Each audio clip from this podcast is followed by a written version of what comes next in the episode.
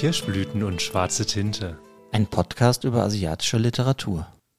Hallo und herzlich willkommen. Hallo Jason. Hallo Alex und hallo auch hier da draußen. Schon versagt meine Stimme. Ja, mir ist auch kalt. Nachdem die letzten Tage so warm war.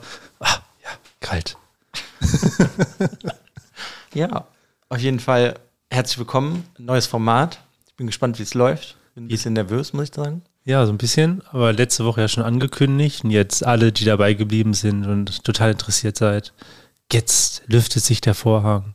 Ja gut, das kann man schon an der Folgennamen wieder sehen. Ja, dann erklär mal. Ja, also wir haben uns überlegt, ein neues Format zu machen. Wer von euch zum Beispiel auch bei Instagram unterwegs ist, bei unserem Kanal, da haben wir ja schon mal so ein bisschen angefangen vor ein paar Monaten. Und das unter dem Stichpunkt Autorenporträt haben wir dort schon einige Autoren vorgestellt, Autoren, Autorinnen mit ihren und seinen Werken. Und jetzt hatten wir uns überlegt, dass wir das Ganze jetzt auch in den Podcast bringen und ja, über einzelne Autorinnen und Autoren in jeder Folge reden, weil es einfach, ja, also manche Werke lassen sich einfach viel interessanter lesen, wenn man den Hintergrund von den Personen dann auch kennt. Das, und man kann ja auch nicht einfach über alles reden. Da ist dann ja auch vielleicht für den einen oder anderen interessant, der sich gern mit der asiatischen Literatur beschäftigt, vielleicht einfach einen Autoren, den man noch nicht gelesen hat, auch zu entdecken und dann mal da einfach einzusteigen. Genau, das Ziel ist jetzt auch nicht, dass wir in diesen Folgen auf einzelne Werke tief eingehen und die besprechen. Das würden wir weiterhin halt in unseren Buchvorstellungen oder Besprechungen machen. Hier geht es dann halt wirklich hauptsächlich nur um den Autoren oder den Autoren. Und genau, das wollten wir da einmal nochmal genauer die dann betrachten. Wir haben zum Beispiel auch schon mal zwei Werke gehabt. Das waren diese kürzeren Werke. Das war einmal Alte Freunde von Osamu Dazai und Musashi Maru von dem Autoren, den ich vergessen habe. Aber ist ja egal, könnt ihr ja auch nachgucken. Einen komplizierten Namen. Genau. Ich glaube, Chōkitsu war das. Ich gucke es nach, geht aber weiter. Kurumatani, ist ja auch egal. Jedenfalls bei den beiden hatten wir ja auch jeweils ein schönes Nachwort gehabt, wo man diese Autofiktion dann nochmal besser verstehen konnte und manche Sachen nochmal besser einordnen kann.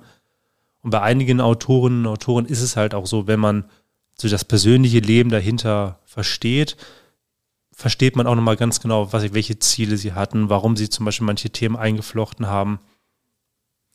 Ich habe den Autor nachgeguckt. Ja, ich warte gerade. Achso. Ja, es ist Chōkitsu Kurumatani. Okay, fast. Den Vornamen konnte ich mir noch Habe ich aber bestimmt schon so falsch ausgesprochen. Ja, wahrscheinlich, aber es ist ja unser Podcast, also unsere Aussprache. Und alle, die immer noch unseren Podcast hören, werden ja damit irgendwie klarkommen. Oder uns verteufeln. Ist auch okay. Böse Nachrichten und E-Mails schreiben. Ja. Nee, aber es ist ganz interessant, weil manche Personen weben dann ja auch wirklich Schicksalsschläge oder verschiedene Motive oder Wünsche, die sich halt in ihrem Leben zum Beispiel nicht erfüllt haben, dann auch in ihre Literatur ein. Und ja, auch, dass das deren alltägliches Leben da ja irgendwie einfließt. Ich meine, das hat man ja hier und das hatte man auch bei Musashi Maru.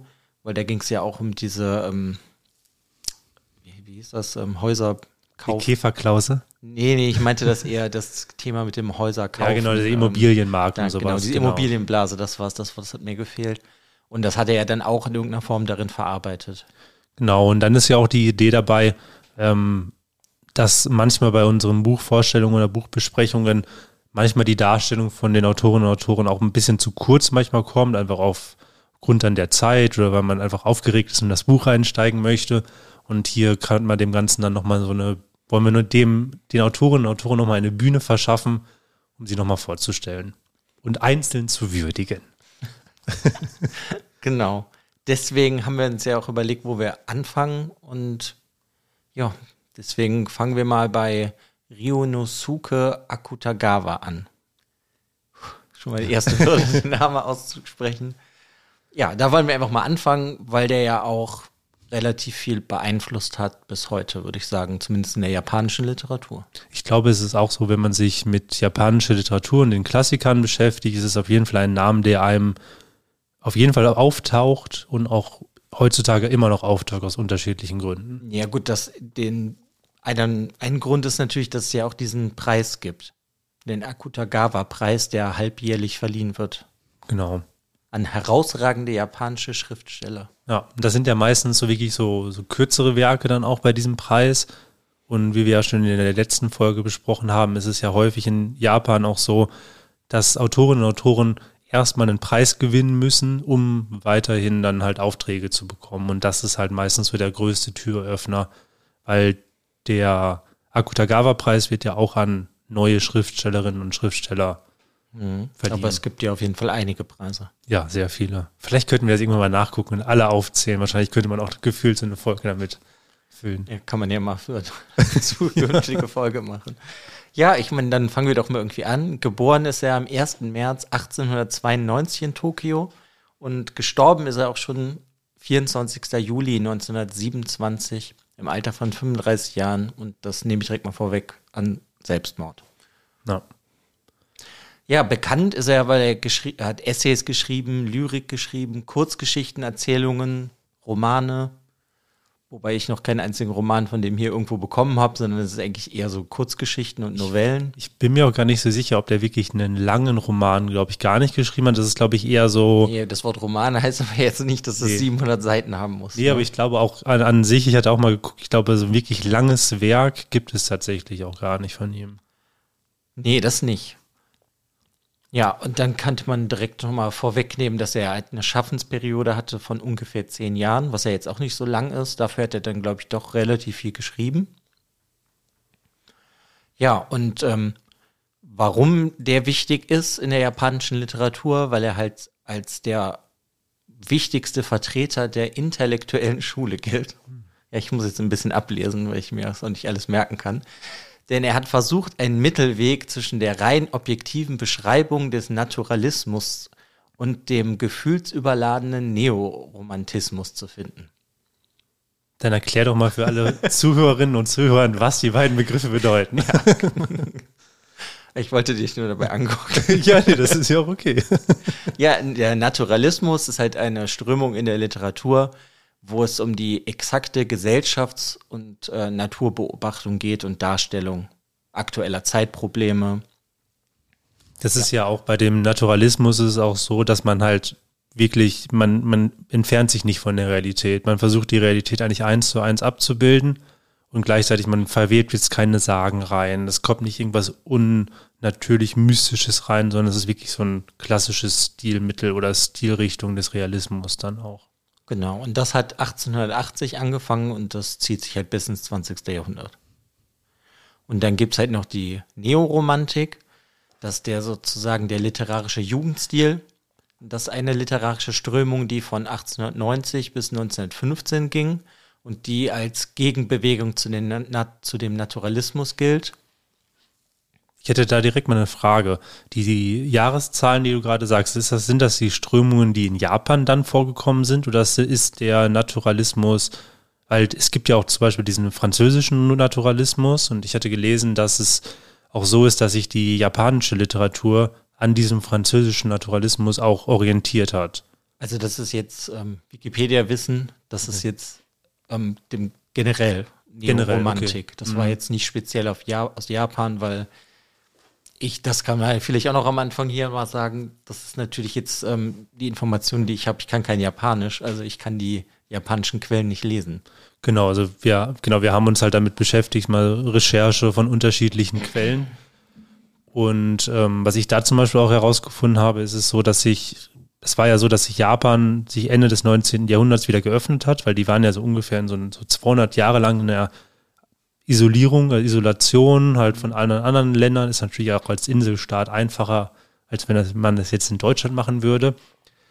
Und als sich das am Ende des 19. Jahrhunderts wieder geöffnet hat, hat sich halt auch die literarische Welt versucht, sich halt an dem westlichen Stil zu orientieren und eben auch so ein bisschen nachzuahmen, unter anderem auch dem französischen Naturalismus, ist aber nicht ganz so geglückt, weil das war irgendwie so eine komische Mischform, weil das war nicht ganz der Naturalismus, weil man halt gleichzeitig dieses literarische Ego trotzdem tendierte immer zu einer Romantisierung.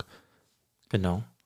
um jetzt aber noch das zu sagen, was die Neoromantik ist, das ist halt diese Strömung und da wurden halt eher so exotische Schauplätze gewählt, wie das Mittelalter oder ein ganz anderes Land. Und da konnte man halt so, ja, so magische Sachen, ich würde schon fast sagen, wie dieser heutige magische Realismus machen, so konnte skurrile Sachen benutzen, Mythen, Märchen, da gibt es ja auch einige Beispiele. Oder wie der Murakami, ich spreche falsch aus, aber der hat das ja auch gemacht, der hat das dann ja, haben wir eben drüber geredet, in einer anderen Periode natürlich halt nur gemacht, wenn wir jetzt die Chroniken des Mr. Aufziehvogels nehmen, da greift er dann auch geschichtlich da auf Sachen zurück.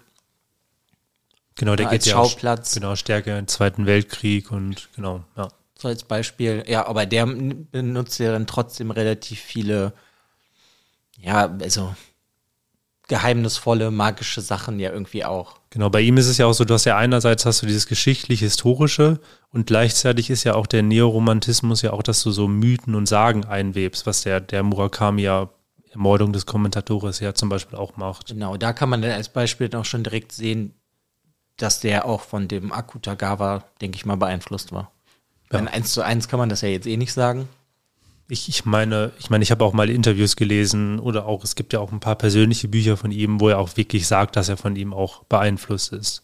Oder auch, was ja aus der gleichen Strömung kommt, ist ja zum Beispiel auch der Natsume Soseki. Ist, glaube ich, ja auch aus dieser gleichen Strömung wie der Akutagawa. Jo. Ja. Ja, das sind auf jeden Fall diese Sachen, die er miteinander verknüpft hat, würde ich mal sagen. Und das merkt man halt auch heutzutage, finde ich noch. Dann als nächstes würde ich dann mal kurz sagen, bevor ich irgendwie auf seine Biografie jetzt noch mehr komme, ist, dass der überhaupt im Westen eher bekannt ist, nicht durch seine Schriftstellerei, sondern weil Akira Kurosawa 2 Kurzgeschichten von ihm verfilmt hat und so ist das auch eher in den Westen geschwappt. Und danach ist dann auch eher das Interesse an ihm gekommen. Also war er vorher eher wirklich so ein rein in Japan eher bekannt. Mhm.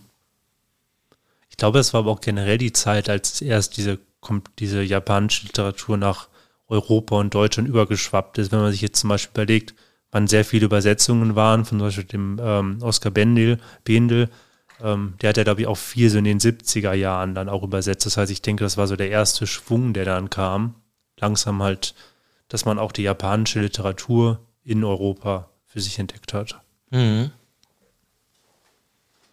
Ja, dann würde ich sagen, dann kommen wir mal irgendwie zu seiner Jugend oder generell. Hier ist halt der Sohn von erfolgreichen Milchviehhaltern aus Tokio. Aber es geht bei ihm irgendwie direkt so sehr tragisch los. Kurz nach seiner Geburt ist seine Mutter nämlich direkt in die Psychiatrie gekommen, weil sie ja eine Psychose bekommen hat. Also im Endeffekt ist sie wahnsinnig geworden. Mhm. Und da ist sie eigentlich auch nicht mehr rausgekommen. Und dadurch hat er halt nie eine große emotionale Bindung zu seiner Mutter aufbauen können. Und sie ist auch schon verstorben, als er ungefähr 10 Jahre alt war. Das heißt also, das war irgendwie nie so fröhliche Kindheit für den. Ja, und genau, er konnte ja keine Beziehung zu seiner Mutter aufbauen, obwohl er wollte. Also das, ja gut, wer will das im Endeffekt nicht? Ja, klar. Aber es war ja auch wirklich so, dass ihn das sehr, sehr stark bedrückt hat. Aber ja, klar, wenn man es so sieht. Ja, das kann man dann auch, das kann ich ja dann als Referenz direkt benutzen, dass er ein biografisches Werk geschrieben hat irgendwann, Das Leben eines Narren. Und da kommt das halt auch schon drin vor dann. Mhm. Ja, und dann, weil sein Vater sich halt, da bin ich mir nicht sicher, ob er sich nicht um ihn kümmern wollte oder konnte. Auf jeden Fall hat sein Onkel ihn dann adoptiert. Also sein Vater hat ihn im Endeffekt weggegeben. Mhm. Und seine Tante hat dann halt diese Mutterrolle übernommen. Und das ist ja im Endeffekt auch das, was ich über die Kindheit von ihm sagen kann, weil sonst habe ich da eigentlich gar nicht so viel gefunden. Ja, man merkt auf jeden Fall, das merkt man dann ja auch später in seinen Beschreibungen, seinem literarischen Werk, dass diese Zerrissenheit, die immer bei ihm auch ein Thema ist, dass die bei ihm halt persönlich auch schon sehr früh anfingen. Er hatte keine glückliche Kindheit, die Mutter wurde ihm entrissen, die Beziehung zum Vater, ich meine, das ist natürlich auch eine ganz andere Zeit gewesen. Ich denke, das ist sowieso ein schwieriges Verhältnis, was man dann halt zum Vater gehabt hat. Und das hat ihn natürlich sehr stark bedrückt. Und das merkt man auch in einigen Werken und auch im Generellen dieser Gesamtstimmung, die er immer wieder hervorruft. Ja, ist, finde ich, einfach direkt wichtig zu wissen, auch für sein späteres Leben ja selber. Weil, ich meine, ich hatte ja schon am Anfang gesagt, er hat Selbstmord begangen. Und da kann man ja dann vielleicht auch schon direkt draus lesen, dass es ihm ja auch nicht so, also weil seine Mutter das ja auch schon hatte, weißt du, dass vielleicht schon so ein Vorzeichen war, dass er sowas auch kriegen kann. Ja. Ja, aber ich meine, ja. Und dann das nächste, was man halt eigentlich über ihn weiß, dass er dann an der Kaiserlichen Universität zu Tokio englische Literatur studiert hat. Und da hat er dann auch angefangen zu schreiben. Da hat er dann sein erstes literarisches Werk, das war eine Übersetzung, da hat er Anatoli Frances Balthasar ins Japanische übersetzt. Das war das Erste, was er gemacht hat. Und danach hat er aber auch schon mit 2 Freunden von sich eine Literaturzeitschrift gegründet, wo er dann halt 1915 Rashomon rausgebracht hat. Und das ist ja das auch, worauf dieser Film basiert, wo er mit dann berühmt geworden ist. Ja, weiß ich nicht, soll ich das irgendwie kann ich ja eigentlich machen. Die Erzählung, die spielt im Kyoto des 12. Jahrhunderts und die schildert eine zerstörte Stadt, in der ein ehemaliger Diener zu überleben versucht und zwischen Unmoral und Tugend entscheiden muss. Hm. Ich finde, alleine daran und auch an diesem ganzen Punkten, dass er an der Universität ja auch englische Literatur dann gelehrt hat, ist halt sehr interessant, weil er sich schon früh auch literarisch sehr dafür interessiert hat, für den Westen. Also wir hatten halt die Eröffnung Japans, ich meine, das ist mehrere Jahrzehnte vorher gewesen, aber er hat sich persönlich auch gerne mit der Moderne und dem Westen beschäftigt und dadurch ist ja das ja auch so eine Besonderheit in seinen Werken, dass du diese Verwebung von Tradition mit der Moderne und gleichzeitig dem Westen gehabt hast und er ja sich ja auch sehr stark mit der westlichen Literatur beschäftigt hat. Ja gut, da komme ich gleich noch mehr zu. Was ich ganz süß fand, dass ich gefunden habe, dass der, wie hast du ihn jetzt ausgesprochen, Natsume Soseki. Danke, dass er beeindruckt war und ihn ermutigt hat zum Schreiben. Ja, genau. Das fand ich eigentlich ganz süß. Ja, ich glaube, das war so ein bisschen so wie so ein, ja, nicht Lehrmeister, aber so ein bisschen so eine Einfluss auch. Ja, vielleicht auch wieder sagen. Vielleicht auch da so ein bisschen wie so eine Vaterfigur. Also ist jetzt habe ich nirgendwo rausgelesen, aber wer weiß. Vielleicht literarisch. Literarisch, genau. Also ich habe jetzt auch nicht irgendwie gefunden, ob die befreundet waren, aber der hat es anscheinend gelesen und fand es gut. Ja, ich weiß auf jeden Fall, dass sie halt, wie ich auch schon am Anfang gesagt habe, die gehören auf jeden Fall beide in diese gleiche Strömung halt rein. Ne? Dass sie Tradition, Moderne mit westlichen Werten und auch generell westliche Literatur in das Japan der damaligen Zeit halt gesetzt haben. Mhm. Ja. Nur, dass der Akutagawa halt jetzt am Anfang diese ersten Kurzgeschichten wie Rashomon, das ist jetzt nicht ursprünglich von ihm, sondern der hat halt so Vorlagen benutzt aus einer Anthologie, die mehr als 1000 japanische Schriften halt umfasst. Ich weiß nicht, ob ich das versuchen möchte auszusprechen. Ja. Das aus der Konjaku Monogatarishu.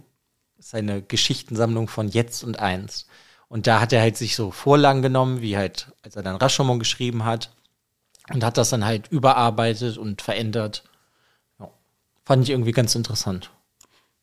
Ja, sowieso, dass er sich auch einfach so, also in der Art an der Tradition und an den ja, er hat dann halt so Volkssagen benutzt und Sachen aus dem japanischen Mittelalter.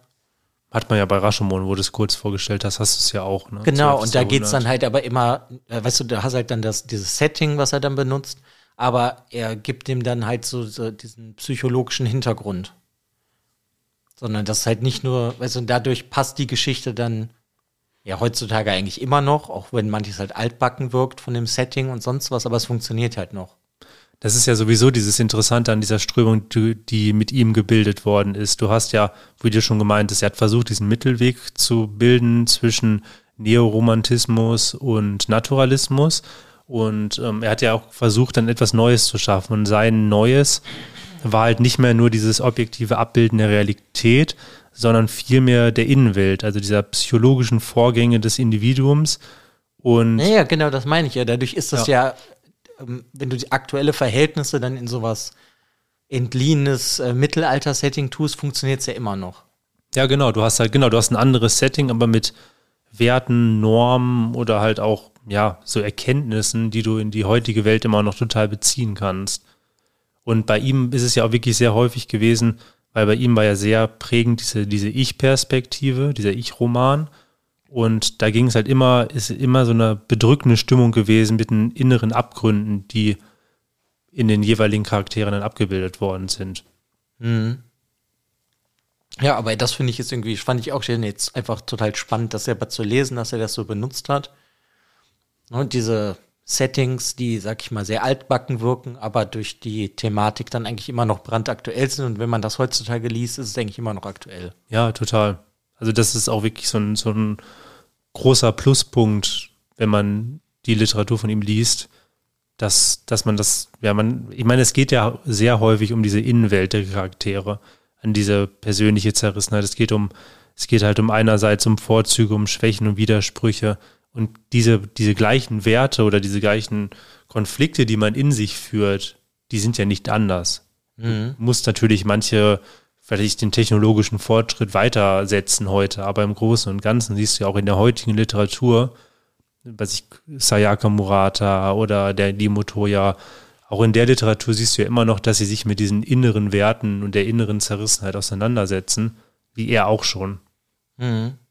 Da ist dann halt die Frage, ob er die jetzt auch schon, also auch beeinflusst hat.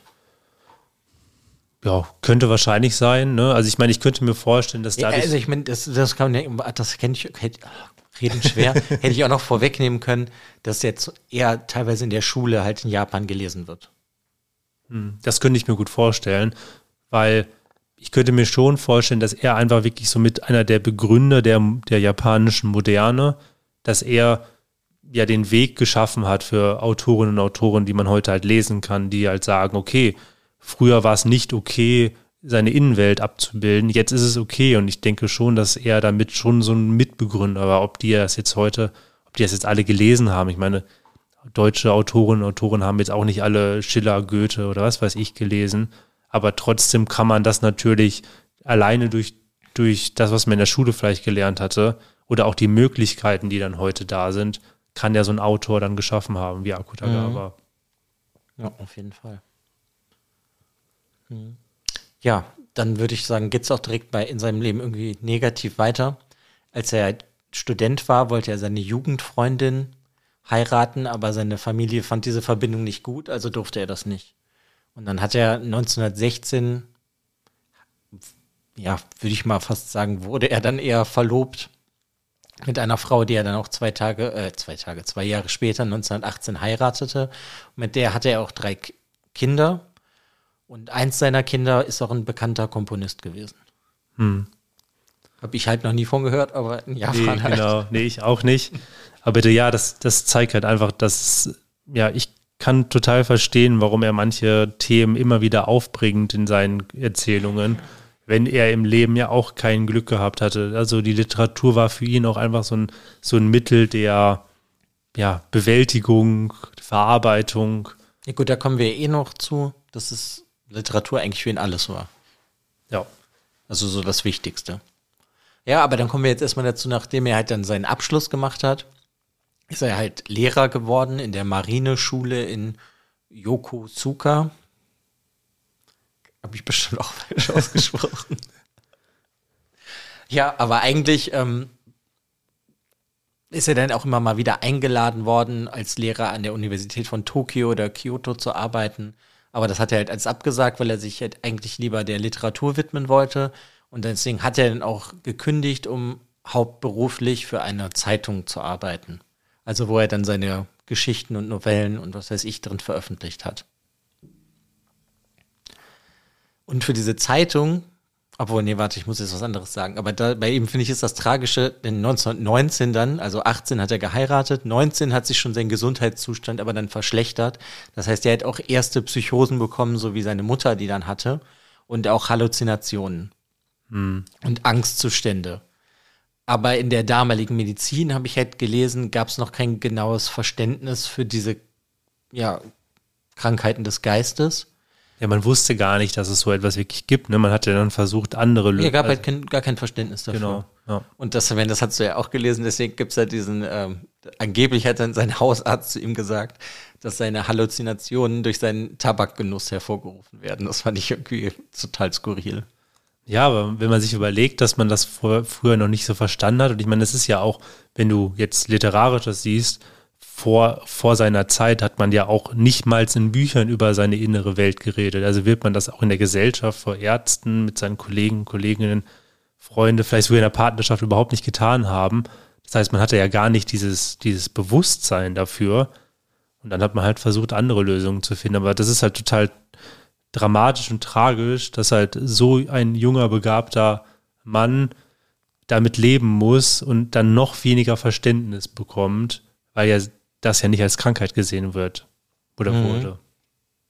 Ja, also ich finde es auf jeden Fall krass. Aber das zieht sich bei ihm jetzt halt dann eigentlich so durch, bis er stirbt. Er hat dann zwar natürlich aktiv geschrieben, aber dadurch hat sich ja, wo wir ja gleich zu kommen, dann auch das, worüber er geschrieben hat, sich ja dann auch sehr verändert. Aber da wäre dann erstmal noch zu sagen, er hat ja dann für diese Zeitung gearbeitet und 1921 ist er sogar für die Zeitung als Korrespondent nach China dann gereist, aber da ging es ihm dann eigentlich auch schon so schlecht, dass er da gar nichts schreiben konnte. Obwohl er eigentlich so in so einer aktiven Schreibphase von sich war. Ja, witzigerweise ist er ja eher literarisch immer gereist und das einzige Mal, er hat ja wirklich nur einmal das Land verlassen und das war halt diese China-Reise und sonst hat er sich halt eher ja die Welt ins Haus geholt mittels Bücher. Ne? Mhm. Ja, da könnte man ja dran eingehen, weil er ja dann nochmal Englischlehrer eine Zeit war, bevor er dann für diese Zeitung, glaube ich, gearbeitet hat. Er hat einfach ganz viele Werke aus dem Westen auf Englisch dann halt gelesen, ob das jetzt Edgar Allan Poe war, Baudelaire, Dostojewski, Tolstoi, das heißt, er hat sich die Welt nach Hause geholt. Mhm.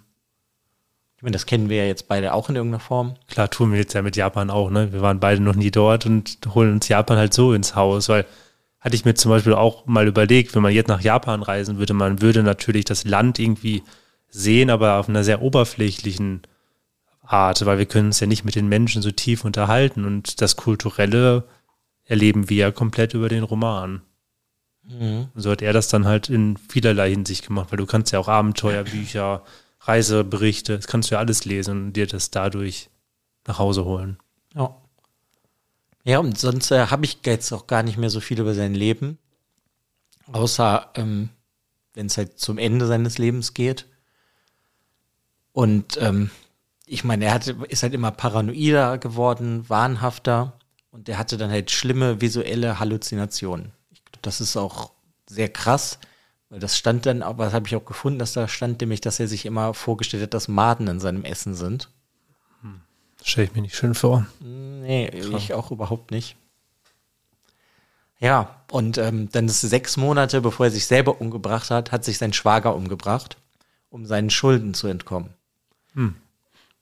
Und dann wurde halt von Akutagawa erwartet, dass er sich dann um die Familie kümmert. Das heißt, noch eine weitere Last, die er, glaube ich, einfach nicht gebrauchen konnte und wofür er auch gar nicht mehr irgendwie dann die Kraft hatte, weil er ja selber eigentlich schwerst krank ist oder krank war. Hm. Ja, du hast ja seit dem Tag, wo die Psychose gekommen, also bei ihm stärker aufgetreten ist, seit 1919 hat man ja auch so dieses ganze Thema des Suizides hast du ja auch in seinen Werken dann wiedergefunden, weil das der damaligen Zeit hatte man ja auch nochmal ein ganz anderes, was heißt Verständnis, aber es war gesellschaftlich ja noch viel stärker akzeptiert oder teilweise sogar gewollt, dass wenn man in seinem Leben keinen anderen Ausweg sieht, man sich halt umbringt. Ja, auch speziell, dass wenn er halt für seine Ehefrau und für die Gesellschaft die geforderte Rolle dieses Ehemanns nicht mehr bieten kann, dass es dann eine Möglichkeit ist, einen Ausweg zu finden mit dem Selbstmord. Genau, und das war halt gesellschaftlich auch komplett akzeptiert. Also das war, ja, du hast dich dann vielleicht nicht von deiner Frau getrennt, sondern du hast dich halt lieber umgebracht, um zu sagen, das ist ja dieses Ehrgefühl, ne? Das hast du ja bei Japanern ja auch, dass du... Ja, wobei, klar, ich weiß, worauf du hinaus willst, dass dieses Ehrgefühl, dann bringst du dich halt lieber um, aber das... Dadurch finde ich, dass ich halt gelesen habe, dass sein Schwager sich umgebracht hat und er halt nochmal diese Last bekommen hat, habe ich eher das Gefühl, dass es dann nicht so um dieses Ehegefühl ging, sondern dass es einfach zu viel wurde alles. Mhm. Ja, dass es dann, ja, definitiv für ihn ein Ausweg gewesen ist. Mhm. Tja, und dann, ich werde jetzt mal so einen kleinen Teil aus seinem Abschiedsbrief, den ich gefunden habe, vorlesen. Das ist eine Notiz an einen gewissen alten Freund, heißt das. Mhm. Und Die Welt, in der ich mich jetzt befinde, ist eine der kranken Nerven, klar wie Eis. Ein solcher freiwilliger Tod muss uns Frieden, wenn nicht gar Glück bringen. Jetzt, wo ich bereit bin, finde ich die Natur schöner als je zuvor. So paradox das auch klingen mag. Ich habe mehr gesehen, geliebt und verstanden als andere. Das ist ein Teil aus seinem Abschiedsbrief. Finde ich auch einfach wieder sehr schön formuliert. Der kann sich sowieso super toll ausdrücken. Ja, dann hat er sich halt umgebracht und das hat er mit einer Überdosis Veronal gemacht, die hat er halt eingenommen und bevor ich dazu komme, was Veronal überhaupt ist, finde ich das sehr interessant, dass er beim Lesen der Bibel eingeschlafen ist. Oh je. Weil es ist halt ein sehr starkes Schlafmittel, dass wenn du das halt überdosierst, dass du halt irgendwann halt daran auch stirbst.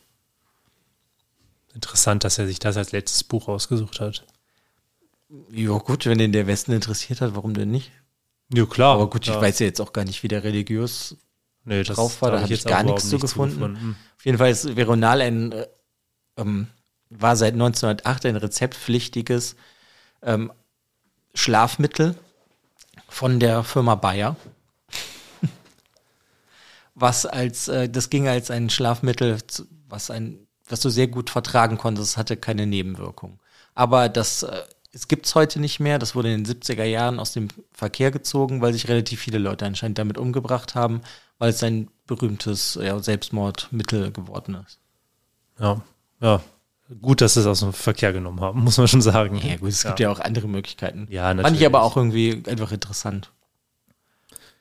Ja, dann kann man halt dazu kommen, dadurch finde ich, man hat ja am Anfang das gehabt, dass er mehr diese historischen Sachen benutzt hat in seinem Schriftsteller-Dasein und das dann auch viel durch die Krankheit gekommen, dass es dann einmal zunehmend mehr um den Realismus ging, wie es halt jetzt, wie geht's ihm, oder auch diese Halluzinationen, dass er die halt benutzt hat. Da gibt's ja eine sehr bekannte Erzählung von dem Zahnräder und da hat er das ja auch drin verarbeitet, dass er in dieser tiefen Krise ist, weil diese komplette Geschichte halt seine Halluzinationen zum Inhalt hat. Der halluziniert immer wieder Zahnräder, in sein Gesichtsfeld schieben. Heißt das? Mhm. Ja. Also da merkst du ja schon dran, dass sich das auch dann alles verändert hat. Es ging dann auch mehr um die Sachen, womit er sich dann halt beschäftigt, wie du eben das meinst mit dem Suizid. Weil er dann sehr wahrscheinlich ja dann auch schon früher darüber nachgedacht hat, dass das ja irgendwie ein Ausweg ist.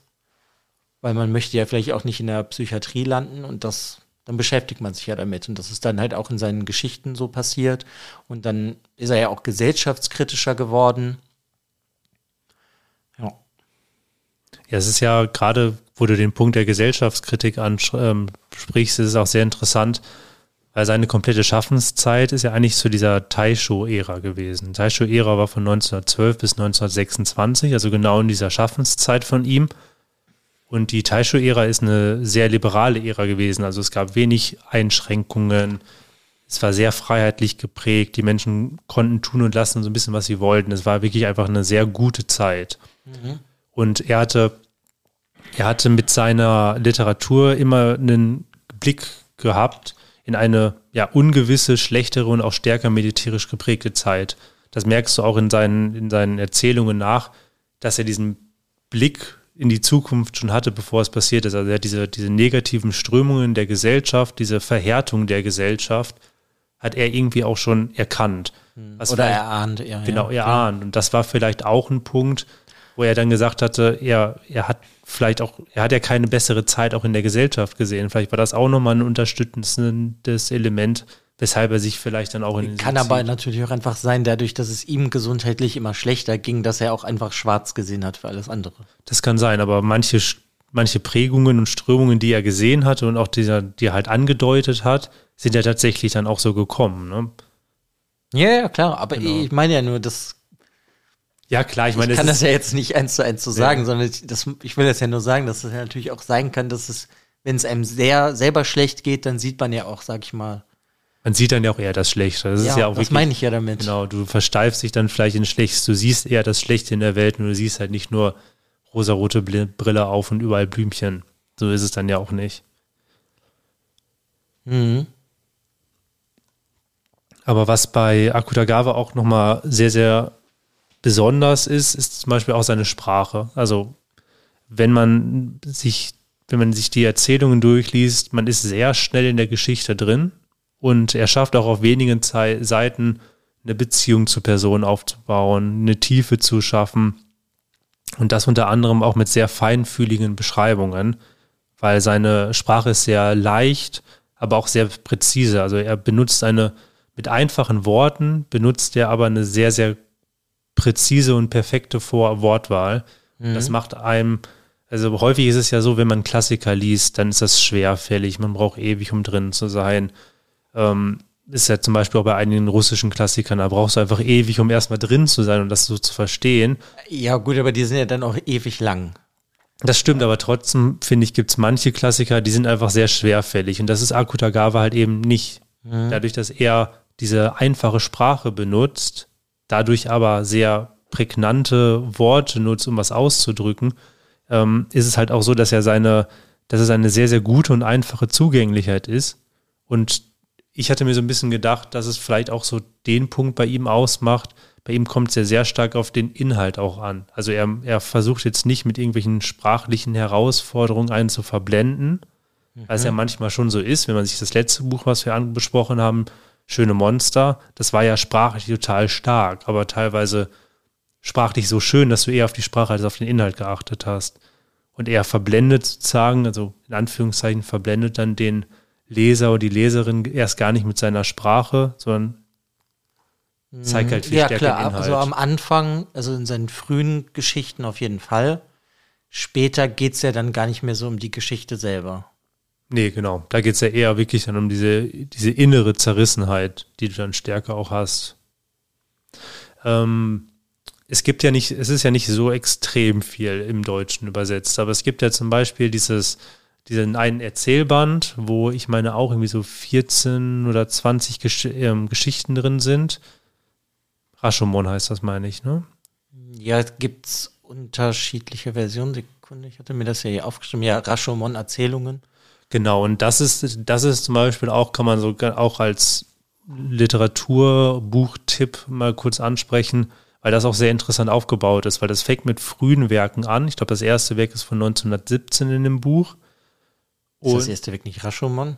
Ja, was? Zumindest in meiner Edition, stimmt, das ist dann 1915. Okay, dann sogar 19. Steht in der Version nicht bei jeder Geschichte leider. Genau, aber bei Rashomon 1915, aber und es geht halt auch immer weiter in den Jahren. Das heißt, du liest ein bisschen auch so seinen Werdegang und gerade jetzt mit diesem historisch-persönlichen Hintergrund, den wir ja gerade so ein bisschen halt auch mit dieser Folge liefern wollen, kann man auch diese Geschichten sehr gut lesen und auch sehen, dass dann ab 1919, 20 seine Psychose aufkommt, andere Themen bei ihm wichtiger werden. Das letzte Werk dort in dem Buch ist ja auch Zahnräder. Mhm.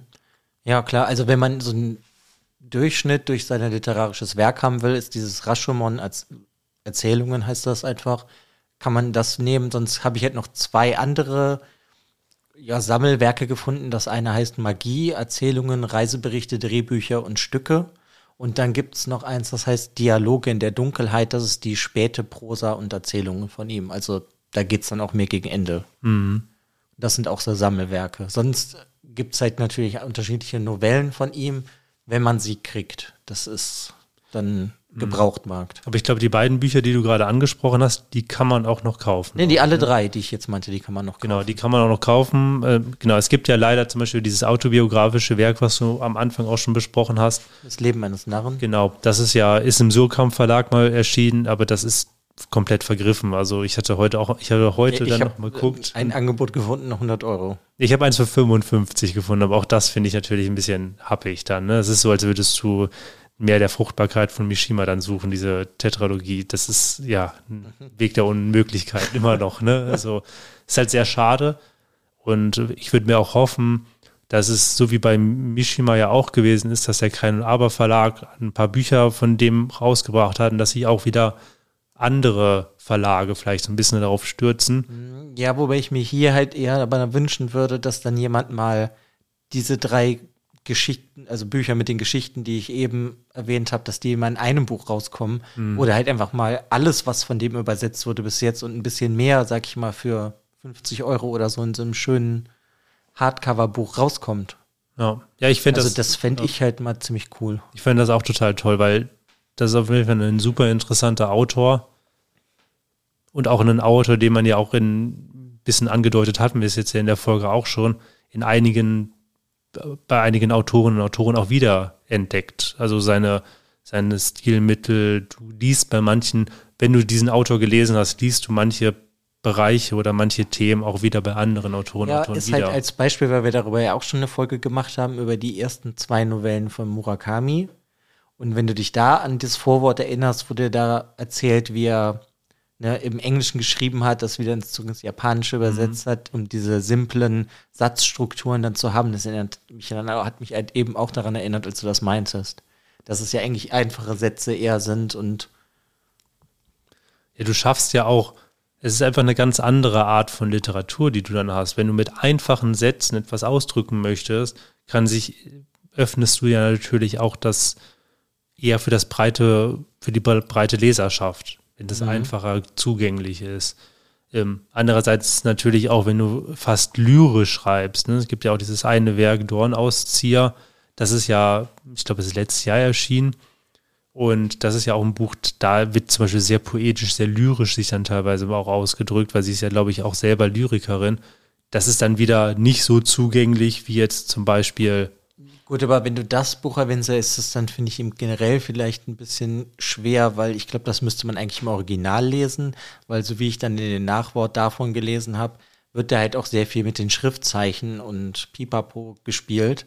Das, was ich hier in der Übersetzung gar nicht verstehen kann. Aber da ist zum Beispiel noch wirklich ein Punkt, wenn du eine einfachere Ausdrucksweise hast, dann ist ja die Übertragung, wie jetzt bei Akutagawa oder vielleicht bei Murakami, einfacher und es geht vielleicht weniger verloren. Einfach so mal als Theorie von mir aufgestellt, weil ich habe auch von einer Person, die auch selber Japanisch liest, mitbekommen, dass es wohl auch gar nicht so schwierig ist, den Akutagawa im Japanischen zu lesen, obwohl du die japanische Sprache vielleicht nur gelernt hast. Also nicht als Muttersprachler, das dann aufgewachsen bist, sondern auch für jemanden, der die Sprache lernt, der kann sehr gut Akutagawa auch lesen. Okay. Ja, vielleicht irgendwann mal. Vielleicht irgendwann mal. Wir müssten dann mal anfangen zu lernen, aber wer weiß. Ich muss Bücher lesen, ich habe dafür keine Zeit. Ja, man muss sich immer entscheiden, ne?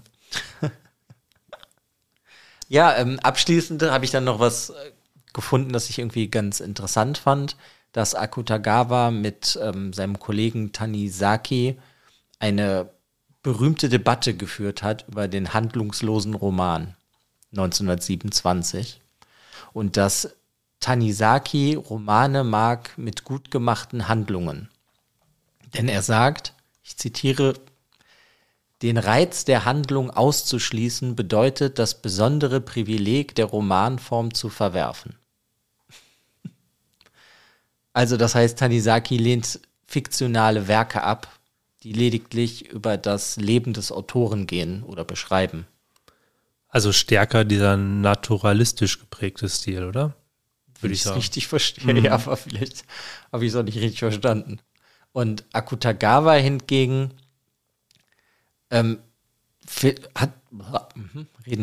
argumentiert, dass ein Roman ohne eine Geschichte, die erfolgt, die reinste Form der Fiktion ist und darüber hinaus, dass der Roman ohne eine richtige Geschichte nicht nur ein Roman sei, der Details aus dem persönlichen Leben schildert, sondern er ist unter den Romanen der Poesie am nächsten. Ja, erstmal schon mal sehr schön ausgedrückt von dem Akutagawa, aber auch gleichzeitig finde ich, genau das erkennst du auch in der heutigen japanischen Literatur wieder.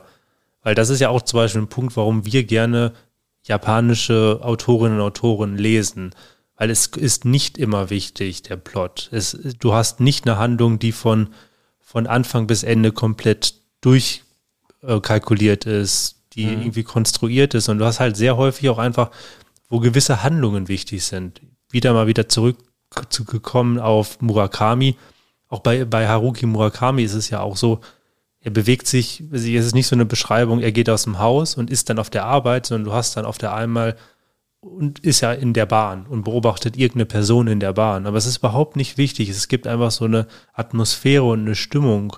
Und genau diesen Stilmittel oder diese Weise der Literatur, die Akutagawa beschrieben hat, erkennst du halt wieder. Und ich glaube, das ist wirklich ein Punkt, warum wir die Literatur so gerne mögen. Mhm. Ja. Dahingehend fand ich das jetzt, das rauszusuchen und darüber über ihn was zu lesen, auch jetzt schon irgendwie interessant, weil man ja dann auch selber jetzt schon was gefunden hat, warum man das vielleicht auch oder was man mag und warum man das vielleicht mag. Ja, ist sowieso sehr interessant. Ich meine, das ist ja auch so ein bisschen die Idee jetzt auch hinter diesem Special. Im Generellen wollte ich auch noch mal was zu diesem Special sagen. Vielleicht ist euch das schon aufgefallen, aber also die Darstellung ist auch ein bisschen anders. Und zwar ist die Überlegung so, dass sich einer von uns beiden mit dem Autoren oder der Autorin intensiver beschäftigt, dem anderen das so ein bisschen auch vorstellt. Mhm. Ist jetzt mal ein Versuch, werden wir jetzt mal die ersten Folgen mal so machen, ob das funktioniert oder nicht funktioniert. Bis jetzt fand ich, es hat gut funktioniert. Ja, kann ich direkt für mich nur sagen, ist für mich jetzt schon schwerer gewesen, weil ich hatte jetzt 6 Notizzettel. Und da musste ich ja zwischendrin immer mal wieder was drin lesen und manche Sachen halt auch vorlesen. Und ja, da kommt man manchmal so ein bisschen aus dem Konzept, weil normalerweise habe ich halt, wenn du Stichworte aufgeschrieben für unsere Unterhaltungen oder Diskussionen. Genau, ich denke, deshalb wird auch dieses Format, das wird jetzt einfach noch ein bisschen wachsen. Also wenn das jetzt vielleicht noch so ein bisschen stockiger angefühlt hat manchmal, dann ist es einfach auch, wir müssen jetzt ein bisschen noch unseren Weg finden. Aber bei uns war die Theorie, dass halt einer sich das so ein bisschen tiefer vorbereitet, der andere auch. Aber dass man sich gegenseitig, dass man eher sich so die Autoren vorstellt, die Autoren, Autorinnen. Und ja gut, es gibt ja jetzt hier auch nichts zu diskutieren. Genau, das ist ja auch nicht das Ziel unbedingt. Das ist ja der Punkt, sondern es hat ja jetzt eigentlich auch ganz gut funktioniert, dass du ja auch für dich selber schon dann durch die Sachen herausgearbeitet hast. Ne, warum magst du heutzutage vielleicht manche japanische Literatur? Und das war ja irgendwie das Ziel davon. Genau. Und das ist ja auch noch etwas, wo ich jetzt zum Beispiel bei Akutagawa finde, natürlich könnte man eine komplette Folge über Rashomon machen, aber ist halt so kurz. Ja, wer weiß, ne? Also vielleicht irgendwann in Zukunft, wenn man da mal Lust zu hat, aber ja, keine Ahnung. Dadurch, dass ja auch jetzt immer weiter Sachen rauskommen. Was ja schön ist, aber klar, manches bleibt einfach liegen und auch so Kleinigkeiten. Aber manchmal haben wir ja auch schon mal überlegt, dass man sich zum Beispiel auch einfach nur mal 1 oder 2 Kurzgeschichten nimmt und einfach nur die bespricht, wenn die vielleicht gut zu dem Schaffen des Autoren oder der Autorin passt oder eine totale gute Message dahinter hat, dass man sich einfach nur so eine kleine, weil manchmal schafft man es ja auch im Alltag dann einfach nicht, weil man liest vielleicht was anderes, man ist mit dem Kopf woanders und dann sind halt auch diese kleinen Werke dafür sehr interessant.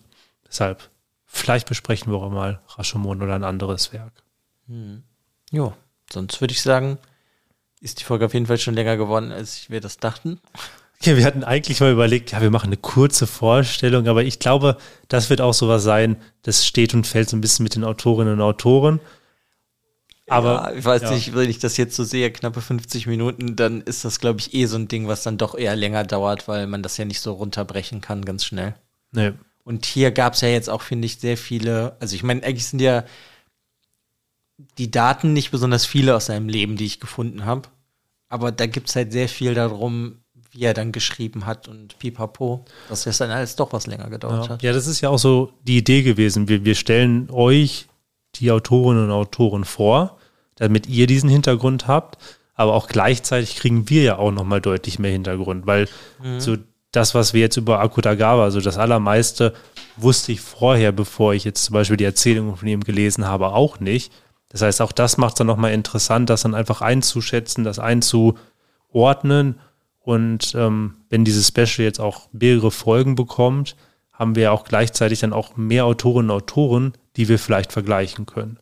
Wo wir was wieder anders einschätzen können, anders interpretieren können. Ja, klar. Wobei wir jetzt nicht vorhatten, nur in der japanischen Literatur zu bleiben, sondern genau. Und wir bleiben auch nicht bei Klassikern. Also wir werden einfach so ein bisschen hin und her springen, gucken, was vielleicht passt, wo man vielleicht Bezüge herstellen kann oder auch einfach, worauf wir gerade Lust haben. Also. Oder ob man es da überhaupt Informationen gibt. Genau, das ist ja auch immer so ein Punkt.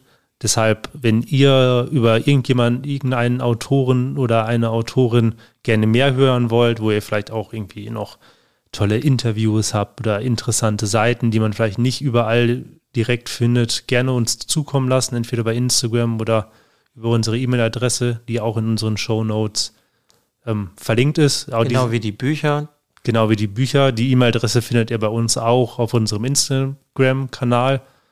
Und ja, gerne dort uns Tipps zuschicken, weil ich meine, wir oder haben uns auseinandernehmen, dass wir die Namen falsch aussprechen. Ja, das wäre auch vollkommen in Ordnung. Ja, vielleicht auch mal eine Sprache. Das wäre eigentlich super, wenn jemand perfekt Japanisch spricht oder das perfekt aussprechen kann, schickt uns eine Sprache. Alle Autoren, die es gibt, genau, als Sprachnachricht zukommen lassen und wir können die dann einfach immer so einspielen. Also wer darauf Lust hat, gerne.